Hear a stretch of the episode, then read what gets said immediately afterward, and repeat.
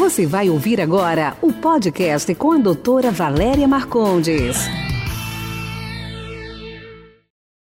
O que a gente come influencia no cabelo, no brilho do cabelo, na saúde do cabelo?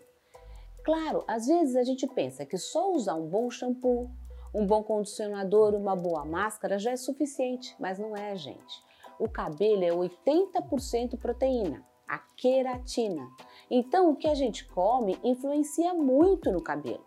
Se a gente tiver uma alimentação rica em proteínas magras, como peixes, carnes magras, uh, frango, grãos, né? Os grãos são muito importantes por causa do zinco, do cobre e vitaminas, com, por causa do complexo B. Você vai ter um cabelo muito saudável, com brilho, com maleabilidade, com sedosidade. Então, o que a gente come influencia muito no cabelo. Esse foi nosso podcast de hoje. Espero que você tenha gostado. Quer participar? Envie sua pergunta em áudio para o WhatsApp 11 99459 3134. Sua pergunta será respondida no próximo podcast.